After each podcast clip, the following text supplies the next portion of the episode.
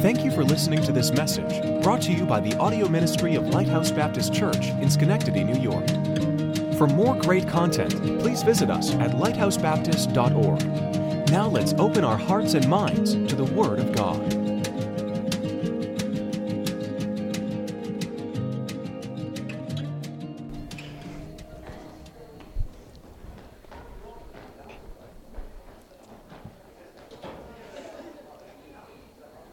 I always think of, uh, Joe, I think of Pastor Crab, how much he loved your family.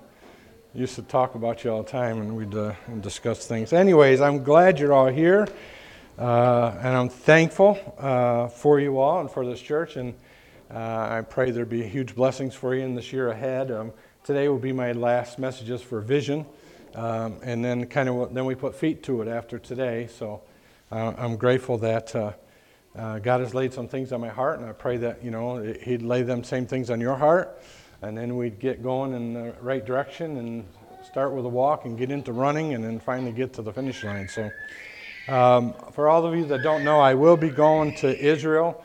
I know that He had just announced that, but I'm on my way uh, to, on Tuesday night. Uh, my wife, I'm uh, sending her down to Florida to stay with my son and daughter down there uh, while I'm gone because I just didn't want her like uh, here alone. Uh, so you won't be seeing her or I for at least 10 days, and, uh, but I'll be thinking of you all, praying for you all. I'm going to try to bring back something back for you all, too. The last time I was there, I, I, I had a, uh, a, drinking bottle that was a good sized one, and I was at uh, Caesarea Philippi. Um, that's where Jesus asked, Who do you think uh, I am. Uh, who do you say that I am? And uh, in the background was the god of Pan, actually. And the carve in the mountain was is still there, where that god of Pan used to be. You know, where they come and worship right there. And it's one of the three, one of the three forks that come out of the mountain of the water that feeds uh, the River Jordan. And so it's as fresh as possibly could be. So I took that water, filled that bottle, uh, and I stuck it in my suitcase and brought it home. I had a guy in our church that used to be um, used to, it was called Capital Vial. They, it's something to do with farming.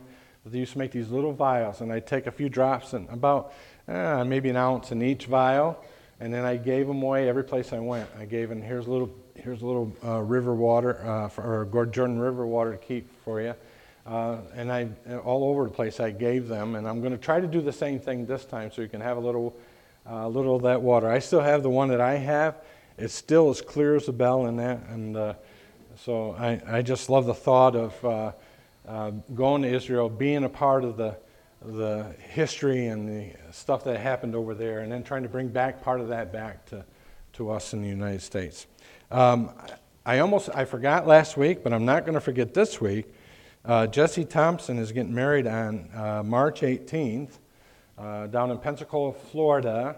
Uh, I don't have all the details, but there's a website, I guess, right, or something like that but you're all invited to go. so, what I've done is I called Mike, and Mike called his company, and we've gotten a bus.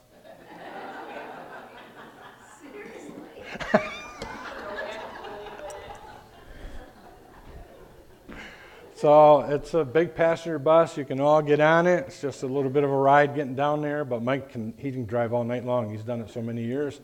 They get us down there in time for the wedding. No, they would love to have you. They understand the you know the logistics don't quite fit for most of us, but I'm going to attempt to be there. I, I really want to be there for that. Uh, my kids are down. I get to see them kill a couple birds with one stone. So just thankful for that. Uh, and by the way, tell David my giving's off by one cent. I just want to see what he'd say if I said that. I don't see him here, right? Just tell him my giving is off by one cent. I got to give the right records here, but anyways. And Joanne, the bulletin's lovely. It really is. I, I wanted to have something that, oh, there he is. You may have heard me. Uh, I, I, I, somebody said my bolt or my giving was off by one cent. It wasn't me though. But anyways, um, the bulletin is uh, is beautiful, and there's a. I used to come from in, in I had I was in my, in my own business, and I used to have a sign business, and I know a lot of things about what makes uh, repetition makes for memory. Right? Do you realize that in the Bible that God had to remind Israel over and over again? It's almost to the point where it's frustrated. How many times I got to tell you this? But you get it after a while, right? Is when there's repetition. And that's part of my plan here is to get the name of Lighthouse uh, so embedded into the mind of people that the first thing they think of when they have a problem is like this church. And then come to this church and find their way out of that or through that valley. And that's kind of why I chose this message today, the Valley of Vision. I'd like you to turn with me to Isaiah 22, if you would.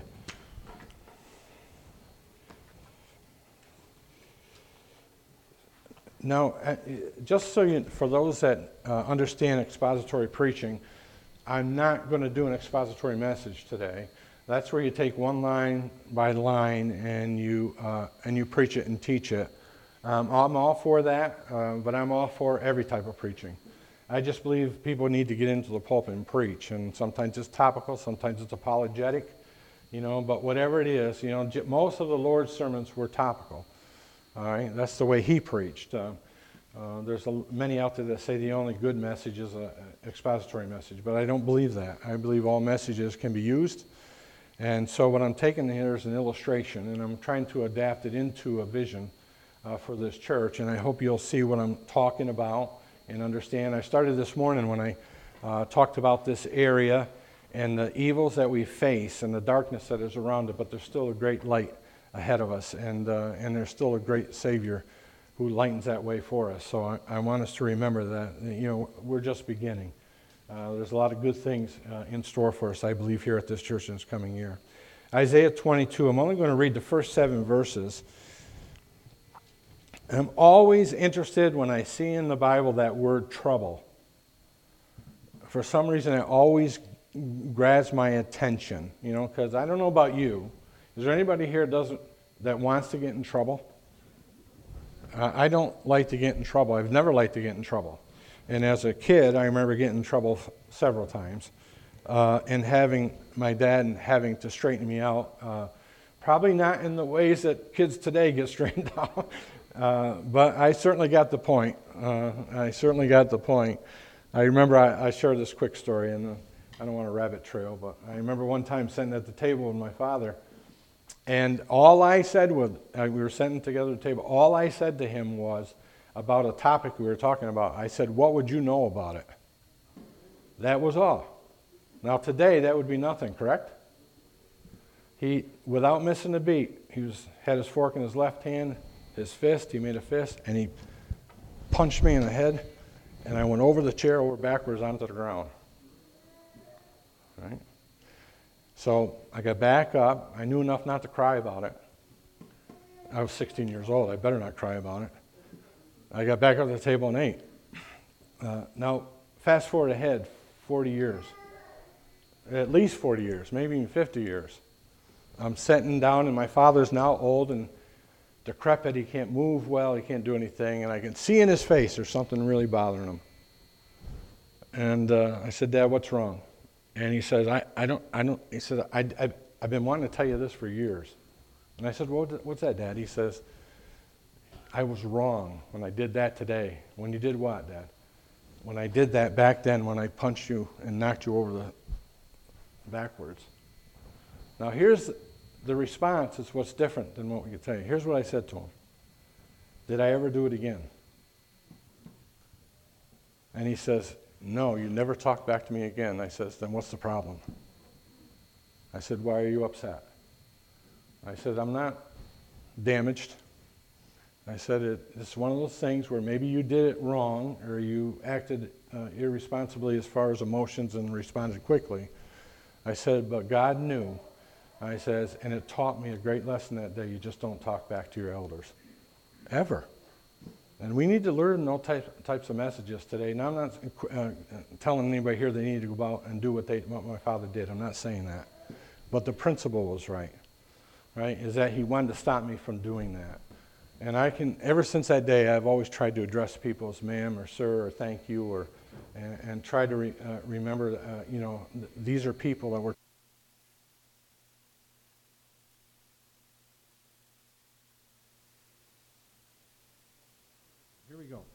Uh, verse 20, uh, chapter 22, verse 1 The burden of the valley of vision which aileth thee now, that thou art wholly gone up to the housetops. Thou that art full of stirs, a tumultuous city, a joy, joyous city. Thy slain men are not slain with the sword, nor dead in the battle. All the rulers are fled together, they are bound by the archers. All that are found in thee are bound together, which have fed, uh, fled from far. Therefore, said I, look away from me. I will weep bitterly and labor not to comfort me because of the spoiling of the daughter of my people. And he's talking about Jerusalem. For and by the way, this is part of the reason too that I'm doing this. For it is this, for it is a day of trouble and of treading down and of perplexity by the Lord God of hosts in the valley of vision, breaking down the walls and of crying to the mountains. And Elam hath bare the quiver with the chariots of men and the horsemen, and uh, Kir uncovered the shield. And it shall come to pass that thy choicest valleys shall be full of chariots, and the horsemen shall set themselves array in the gate, at the gate. Uh, I, this morning I was talking about the things that we see, that we see as believers, a lot of people don't see as unbelievers. Like I can look to the mountains, and I can see chariots. I can see a multitude bigger than my eyes can comprehend, with God as the captain of that host. I can see that right? I'm an uh, Adirondack native, so I, I can see all of that where the unsaved world can't see that. But I can see it because Christ has opened my eyes and opened your eyes, if you're born again, to see that there's a host of army out there that's protecting us. Just by the grace of God, you weren't killed coming here today because God protected you coming here. I can look at the seashore and the sea sands, and I can see God in all of that, in every pebble. And it reminds me of all the thoughts that God thinks about me every single day. There's not one person in the sanctuary today that God's not thinking about you today and has not thought about you all your life, every second of every day. Just try to take a little capsule of, uh, of sand and try to count those uh, just in that little capsule. And he says his thoughts are even more than all the sand and all the seas and all the world. Right? I can look to the heavens and I can see the stars and see uh, that uh, the handiwork of God. You can see the creative purpose and power of our great Savior. Now others look up there and they see, and it makes them all, but we're in awe because of Christ, that who created the worlds. It's an amazing thing what we can see and we know because of the Word of God, right? The Word of God tells us all this stuff. We would not know all this stuff unless the Word of God told us, and the Holy Spirit enlightened or opened up uh, that those words so that we could see things that others can't see. Let me just say here before I get started if you're unsaved, you know, if you don't know 100% for sure, if you were to die and go to heaven, there's things that you don't see right now that you can see once you give your life to Christ. He will open up all those things for you to see. And when you see that, one of the one of the sights that you see is you in heaven and knowing for sure you're there. Um, I can't wait for my mansion when I get into heaven. I can't wait to uh, look out my balcony and see the throne room of God centered in a sea of glass. I, I mean, I'm looking forward to that day when I see that. Uh, but I can see it right now because I've read the Word of God. He's opened my eyes to things that most people can't see. So I have a vision. Every vision, ha- uh, everyone has a vision of some sort or another. So many people, including Christians, have visions of achieving great things. And visions begin as a child and they continue till you die. You know, children envision a, a vacation in Disney World, right? Teenage girls will envision maybe a, a, their knight in shining armor uh, that's going to marry them one day, a fairy tale wedding. Um, boys envision a career in the NBA. I know because I was there one time.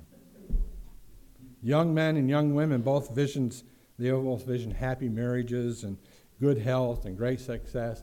And listen, we older people, and there's some of us in here, if you want a minute, we just envision having a pain free day. if I can get through this next 24 hours, I'm going to be doing good, right, about the pain. So Isaiah is clear here visions not prioritized in obeying and glorifying God first will end in vain.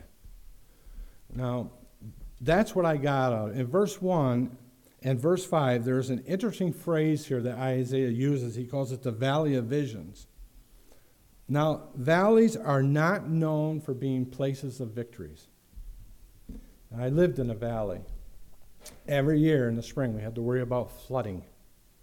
Uh, so they're not known for having beautiful mountaintop views. Uh, in fact, every time God refers to a valley experience in the Bible, it's always about hard times, uh, valley. So, so what was Isaiah saying here? Well, I believe what he was referring to was concerning Israel and Jerusalem. In essence, what he was saying is this Jerusalem was the city God hoped would not fail him. And yet, had, he had to send his prophets time and time and time again to show them the error of their ways. So, with that said, and I start this message, in every generation, I want you all to know, God is faithful to send visionaries to those he loves. And there's some reasons why, and I'm going to share with them just a second. But visionaries are those who will love and lead his people in ways that would accomplish his will in their lives. Right? And one of the ways, and one of the places and uh, positions of, is, a, is a pastor.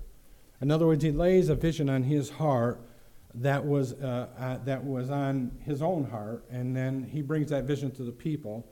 Uh, and, the, and the reason is, is to uh, avoid curses and, uh, and to achieve blessings. That's what he wants for you. He's a great and he's a wonderful God, the Savior of the world, who just wants good things for you. I mean, it's, it's hard when he has to discipline us or has to correct us or chastise us. But as a child of God, he has to do that sometimes in order to get our attention, and like my father did, so that we won't do something again that will harm us. So if preaching is from God, it will always consist of making his children aware of how committed he is to them. And, and, it will always consist of curses to avoid and blessings to achieve. That's what preaching is all about. And I believe we are now living in one of those valley of visions right now that, w- that uh, Isaiah was living in back then. Everyone at some point goes through a valley experience. Uh, God allows that. Some, unfortunately, are never able to escape them. And, I, and, if, I, and if I had to, uh, I can imagine there's probably someone here, even today, right now, that's going through a valley. And I believe with all my heart that you're here because God brought you here. He, he let put on your heart, right, to go and hear this visionary, right, give his vision uh, to, the, to this church and to show you a way that you can get through the valley or at least have comfort while you're in the valley and, until the valley experience is over. That's why we come to church. Right? We, we're to uphold, pick up each other, lift up each other's arms, and encourage each other, love each other. Right? So there's things that, yea, though I walk through the valley of the shadow of de- death, I will fear no evil. Why? For thou art with me. You know, thy rod and thy staff, they comfort me. Those are the things that comfort us, and they should comfort us, right? If God says He loves us enough to correct us and have to do something that's going to, you know, hurt a little bit in order to get us more holy and, and more hopeful, well, then that's what God has to do. So I want you to notice the four things that God wants you to know concerning His valley visions uh, that He'll lead you through. And, and there, some of them are warnings. Uh, you know, but, but the last one is the victory, and I want, to, I want us to focus on that as we get to the end of this. In the valley of vision, there is always the voice of serious concern. There's always the voice of serious concern. If you don't feel Isaiah's concern here when he's writing this, or God's concern for Israel and Jerusalem, then you're missing the whole message. Having shown Jerusalem that there is no hope of deliverance from the coming Assyrian threat, by anyone else other than the Lord Himself. Right? Isaiah now warns Jerusalem that they will be surrounded by the mighty forces of their enemies. Right? The mighty forces of that empire. So God always cautions us, I want you to know this, of impending adverse consequences when we are not willing to follow the vision He gives us. My father had told me many times, don't ever talk back to me. You know, this is not his fault. This was my fault. Right? I had done what I was asked not to do. You see, the voice of serious concern. What was he doing? He was looking out for his son. That's what he was doing. He didn't want his son to be one of those wise guys. God always cautions us of impending adverse con- consequences when we're not willing to follow the vision he gives us. So when the voice of caution is ignored, what happens? Well, the enemy comes in like a flood. And, and everything that could go wrong will go wrong until we repent and we return to Him. That's His goal, is He just wants us to take our eyes off ourselves and get our eyes back onto Him. And a lot of times, what He'll do, He'll close all the doors until you open the door of your heart to Him. You'll be wishing for things, wanting to do things, and all the doors just keep closing right before you until you let Him take over, right? Until you let Him reign over your hearts and your homes. And, and obviously, I talked about the house of God today, until we let Him just reign here and do what He wants to do here. So there is always, uh, uh in the Valley of Vision, there's always the voice of serious concern. But secondly, in the Valley of Vision, there's always the vanity of self uh, conservancy. In other words, self preservating. Uh, what do I mean by well? There's always the choice between letting God have His way or doing it our way. That's the basic way to put this. God always gives us a choice. It's either going to be your way or my way. I can remember back in, uh, there was a coach, a friend of mine, baseball coach back in high school. I didn't play baseball, uh, but he, the coach is a close friend of mine. And I can remember telling the kids, because I loved to watch, he was a good coach and they won a lot of championships. And I can remember always telling the kids, uh, there's only one rule you got to live by in this team it's my way or the highway. You know, and a lot of times that's like God with us. It's my way or the highway. In other words, you have a choice. You either do it your way, and I'll just watch, and hopefully you get you learn your lesson, you turn back to me, or you'll do it my way, right? And you won't have to go through those uh, uh, these adverse uh, consequences. So there's always the choice between letting God have His way or doing it our way. He warns them that all their attempts to self-preservate will be vain without Him. Now, where do we learn that in the New Testament? Well, what did Jesus say in John 15 5? He said, I am the vine, ye are the branches. He that abideth in me, and I in him, the same bringeth forth what? Bible scholars? Much fruit. Right? And now he said, much fruit. But he says this For without me, you can do nothing. Isn't that a powerful statement? You see, that self preservation, that uh, I'm going to. I'm going to take care of myself here and do it my way. And God says you can't do it your way and survive. You can prepare and plan your whole life, and one car accident, or one divorce, or one loss of job, or one diagnosis of an incurable disease like cancer can change all your plans. Just like that. Just one. You, you can plan and prepare your life attempting to self preservate against the enemies of this life, which include aging, evil, disease, tragedies, hoping to grow old peaceably. But if you continue in your own indulgences, in selfish desires, doing it your own way, you're eventually going to suffer for it.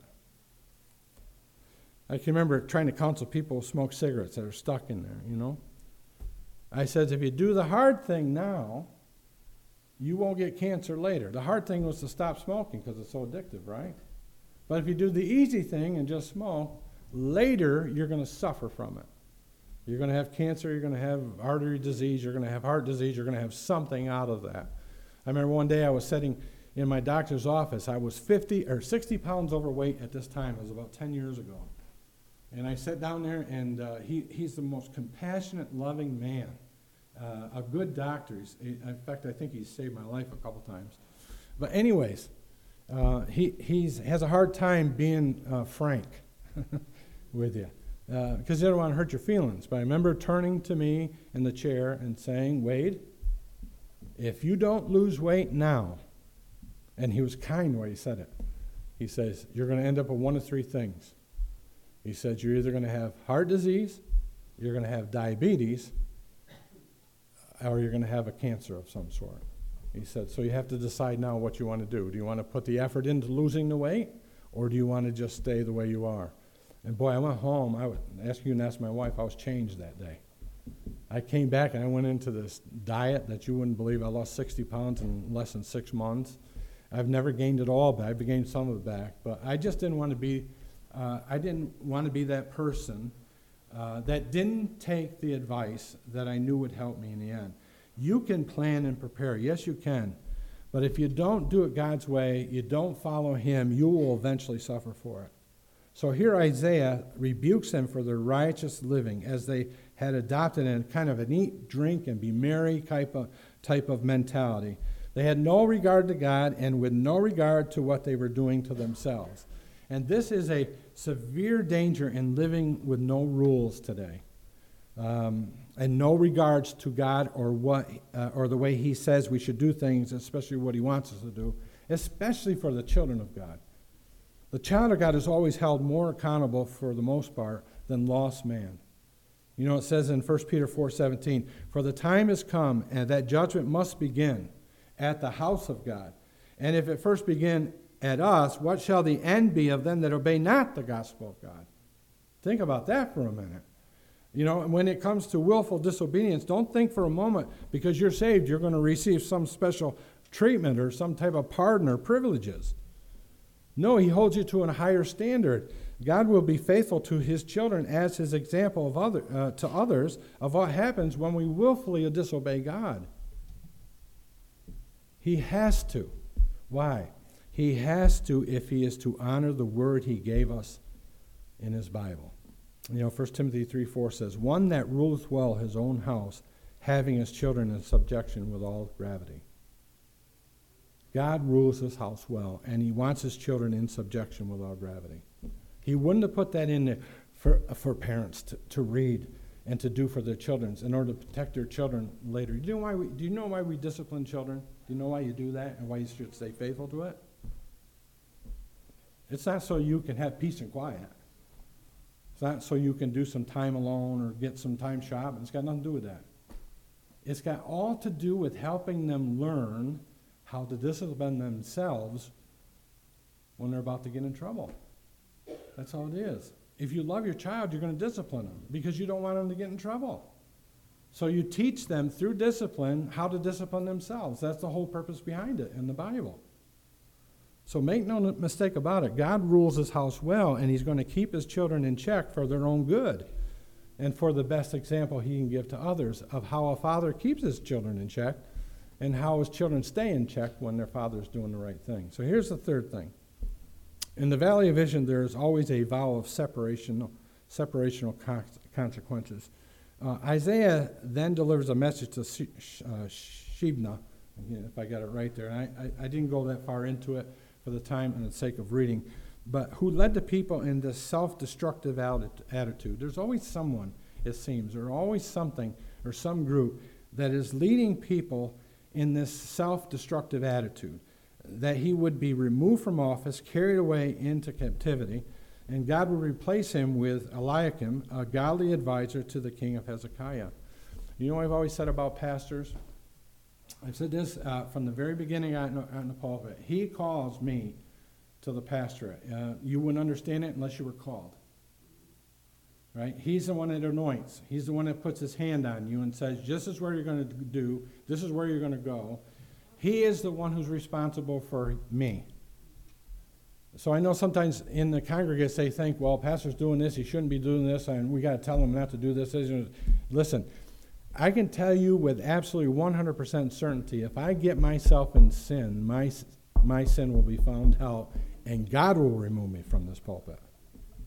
In fact, he might even remove me from the earth, right? Because I know I stand in a very sacred spot in this, behind this sacred desk. And when I'm preaching the Word of God and trying to lead the people of God, I don't want to mess up. I really don't. I don't want to mess up at all. Not just for your sakes, but for my sake and His sake. Because that's who we serve. We serve a God who cares about us. Uh, this uh, new leader would stabilize the kingdom of David again and be greatly honored for it. And this is a great lesson for those who will or won't follow the vision of God. You know, those who will not follow the vision of God will either be removed or sent into captivity in order for God's will to be done.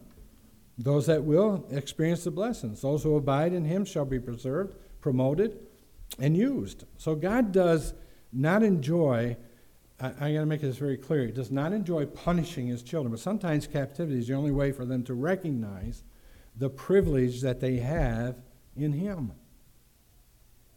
Can, do you, I mean, if you're born again here today, do you realize you're a child of the King? You're His. You're His.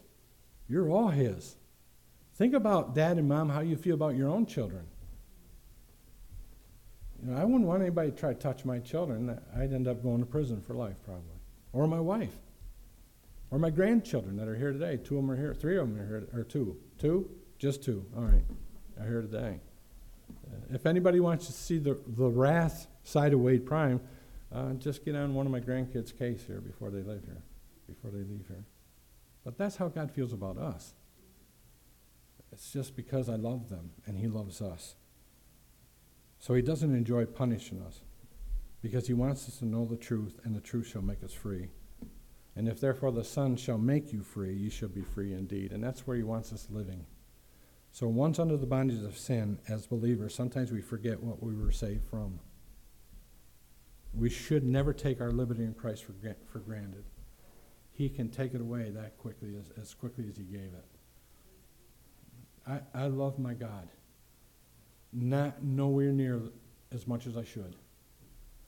But I love them. Therefore, what I do, I stand fast. Stand fast in the liberty wherewith God hath made me free, and be not entangled again with that yoke of bondage. I don't want to ever go back to that old world before I got saved. Never. I like what uh, Joan's not here today. She's sick, but I like what she always says. And they think pe- uh, uh, uh, God's people don't have fun. I mean, I have more fun now in my life I've ever had ever before I would say. Uh, I've got more burdens, yeah, and there's because of the care of people. But I want to tell you, it's a lot of fun. You know, D- Dave was talking about this morning about being picked on. I said, uh, and and he was just joking about that. And but listen, we can do that here. We can have fun. We can enjoy each other because we love each other. And nobody's going to hold that, you know, oh, these are no, that's the way it goes in our in our walk. And if you're born again, you can have that same fun. That's not you don't lose any of that when you get saved. You gain it more. Here's my last thing and we're through. I think we're through. Yeah, I think we are. I may have to do a, what I did in the Sunday school this morning. I got I got going so much, I had to put a part two to it. I might have to do that today, who knows? But, anyways, in the Valley of Vision, there is always the victory of saving choices. You know, um, victory is always found in making the right choice. It's always found there. It's always where the peace is and the satisfaction is. That's where the guilt free living is. Just to follow His will and the vision of God regardless of your own ideas and your own methods, your own fears and your doubts. Just the victory is found in making that choice to follow Him, just to obey Him. You can be living in the worst circumstances that are possible, but still have the joy of the Lord if you're just following Him, just believing Him. You know, Martin Luther King, 40 years ago, gave his famous I Have a Dream speech. And uh, I didn't, I was too young to understand any of it. Now, in I'm more of a history buff than I ever was. I hated history in high school, and now I love it. By the way, kids, if there's anybody within my voice and children, make sure you do well in history. It's going to it's gonna come to your advantage later in years. But his inspiring speech, does everybody realize it only was 10 minutes long? This wasn't no lengthy speech. It wasn't a long winded preacher like me. It'll go down in history as one of the most inspiring messages ever given and it was given from the Lincoln Memorial in Washington. Thousands came there to hear him and his words. And right in the middle of speech, he said this I have a dream that one day every valley shall be exalted. There's that valley word. Every hill and mountain shall be made low. The rough places will be made plain, and the crooked places will be made straight. And the glory of the Lord shall be revealed, and all flesh shall see it all together. Do you know what verse he was quoting? It's Isaiah 40, 4 and 5. When he said, I have a dream, he was really saying God had given him a vision for the land that he loved. Just as God has given Isaiah, or, uh, Isaiah a vision for the land he loved, Dr. King dreamed of an America without prejudices. And, it, and I believe, and I, and I know I'll probably get criticized for this, but listen, um, he believed in America without prejudices where blacks and whites would live together in harmony and in the freedom and promise of Christ. But he didn't just dream it, right? He made a choice to follow that vision, gave himself over to it, and as a result, we've already had our first black president. But what's sad is that first black president brought back all those prejudices. I'm not sure why he did that, why that was the emphasis of his campaign. Instead of taking off from where Martin Luther King left off and going forward with it, instead, he brought this hatred towards police officers and uh, this separation and division between blacks and whites. It just wasn't right. And I believe that's the, where, where our downfall started in all these areas what we're suffering with right now in the country. Like I said, some of you may not agree with me, but that was the worst um, thing that's ever been done after all the accomplishments we have made. Martin Luther King frequently used scripture in speeches and to exalt Christ and bring people together. He wasn't an angel, by the way. He had affairs, he had things that he shouldn't have done. He's, but he wasn't like the opportunists, opportunists like Al Sharpton and Jesse Jackson who never used scripture.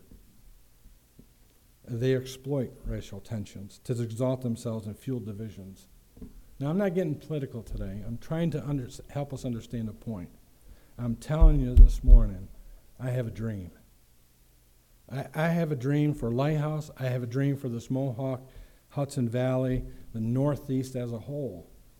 I have a dream. And I, I, not since the Sawdust Trails of Charles Finney's have they seen a genuine revival in this area. And I'm looking for that. I hopefully I see it before I die, but if I don't, it's no problem. I just believe it's coming. I, I have a dream we will take back this area for Jesus Christ. I hope I'm alive when I, to see it, but if not, so be it.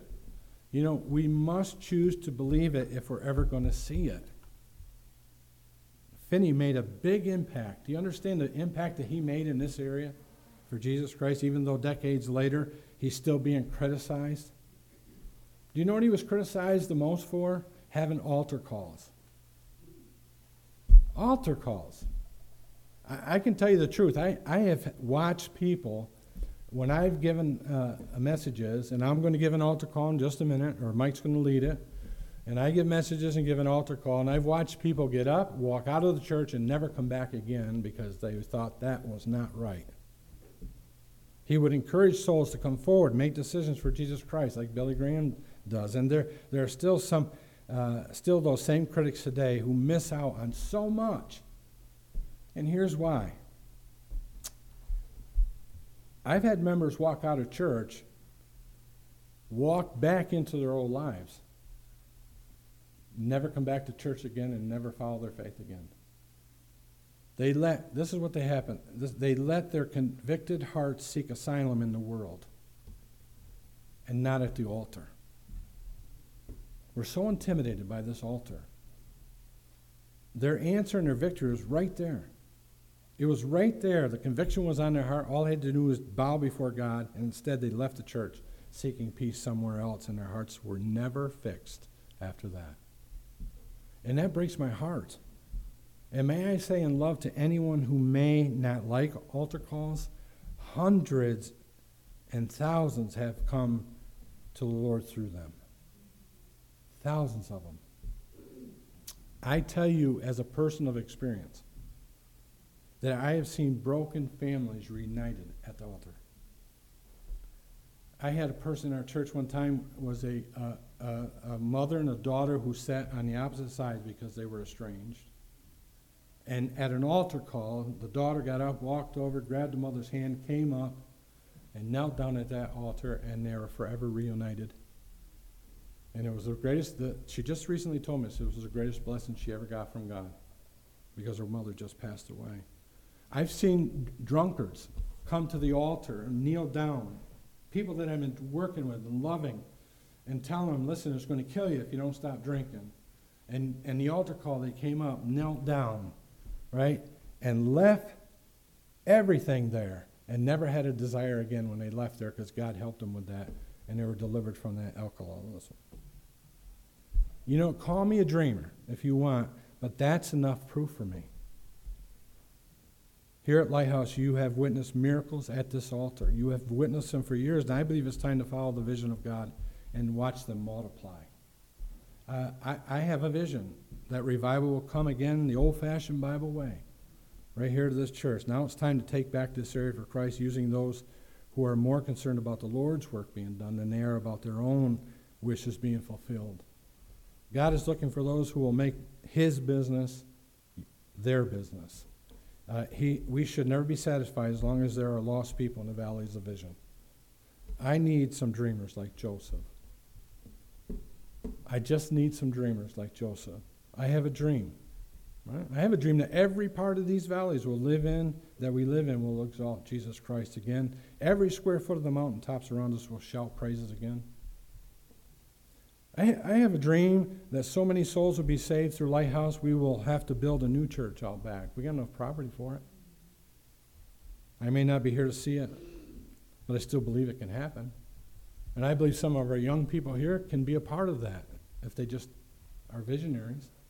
I have a dream that we will be supporting missionaries in every country of the world. Every country of the world, because we have such a burden for the world here at Lighthouse. I, I have a dream that those who have left us will return to us and help us fulfill the vision God has always had for this church in this area. You know, I, am believing that God's going to bring those people right back through the doors again. Uh, people need the Lord, and this is the vision place. You know, the vision God has given me. The problem isn't God's ability to accomplish these great visions. The problem is people who choose to deny the great power of God and won't believe He can do them again and thus won't get involved in them. That's, I, I can't tell you how many preachers that I've talked to said, well, uh, you know, revival's not for today. We're never going to have another great awakening like we had in the days of Jonathan Edwards. That's, that's over. Those days are over. We can never go there. Listen, I, I'm not so sure we're ever going to come out of this thing we're in in this country right now. I'm not so sure. But I'm positive that in God's long suffering, He's going to give us one last great awakening. He's just going to give us one last chance for everybody in this country, at least, to get saved and come to the knowledge of Christ Jesus. And that's my message. Like I said, I got a whole other part here. I'm going to keep that for this afternoon or maybe uh, when I get back. But I close with this. As your visionary leader, I just need some visionary people that believe it, that just believe it can happen willing to do it, willing to step out by faith. You may have, you may have to do some things you've never done before, or it's going to really cause you some, to be uncomfortable, and maybe sending a letter to somebody, or reaching out to ask somebody to come to church, or giving somebody a track, or whatever it is that, that God is asking us to do in order to get the gospel in this area like it's never been gotten out before. Uh, I just need some visionaries. And the whole purpose is, is to save lost souls. And if there's anybody in the sanctuary right now doesn't know absolutely for sure they're saved, listen, this is the place. This is the salvation place. This is a place where God meets with us. This is a place where He wants to save your soul. You just have to repent of your sins. That just means just turn from your unbelief and start believing in Him. And then take that step of faith. It's an action. You know, faith requires an action. Forsaking all, I trust him, right? I need to step by faith towards him and believe what he said and then receive him as my Savior. It's almost like I got to reach out as he's reaching out and our hands grasp and he just pulls us up out of the miry clay and sets us on solid ground. If you're here today unsaved, all you got to do is say yes to Jesus. And he'll help you straighten out your life. And He'll take you on a path that'll truly be rewarding.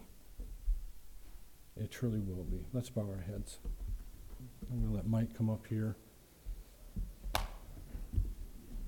If there's anyone here unsaved, as Mike gives this invitation, please come forward to this altar. Let God change your life forever. I'll help you with the Word of God and show you the way uh, to, to Him.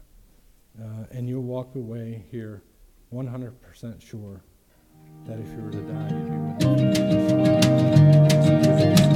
with We hope that message was an encouragement to you. To stay up to date with us, please follow us on Twitter and like us on Facebook at LBC Schenectady. If you would like more information on how heaven can be your home, please visit lighthousebaptist.org slash the gospel.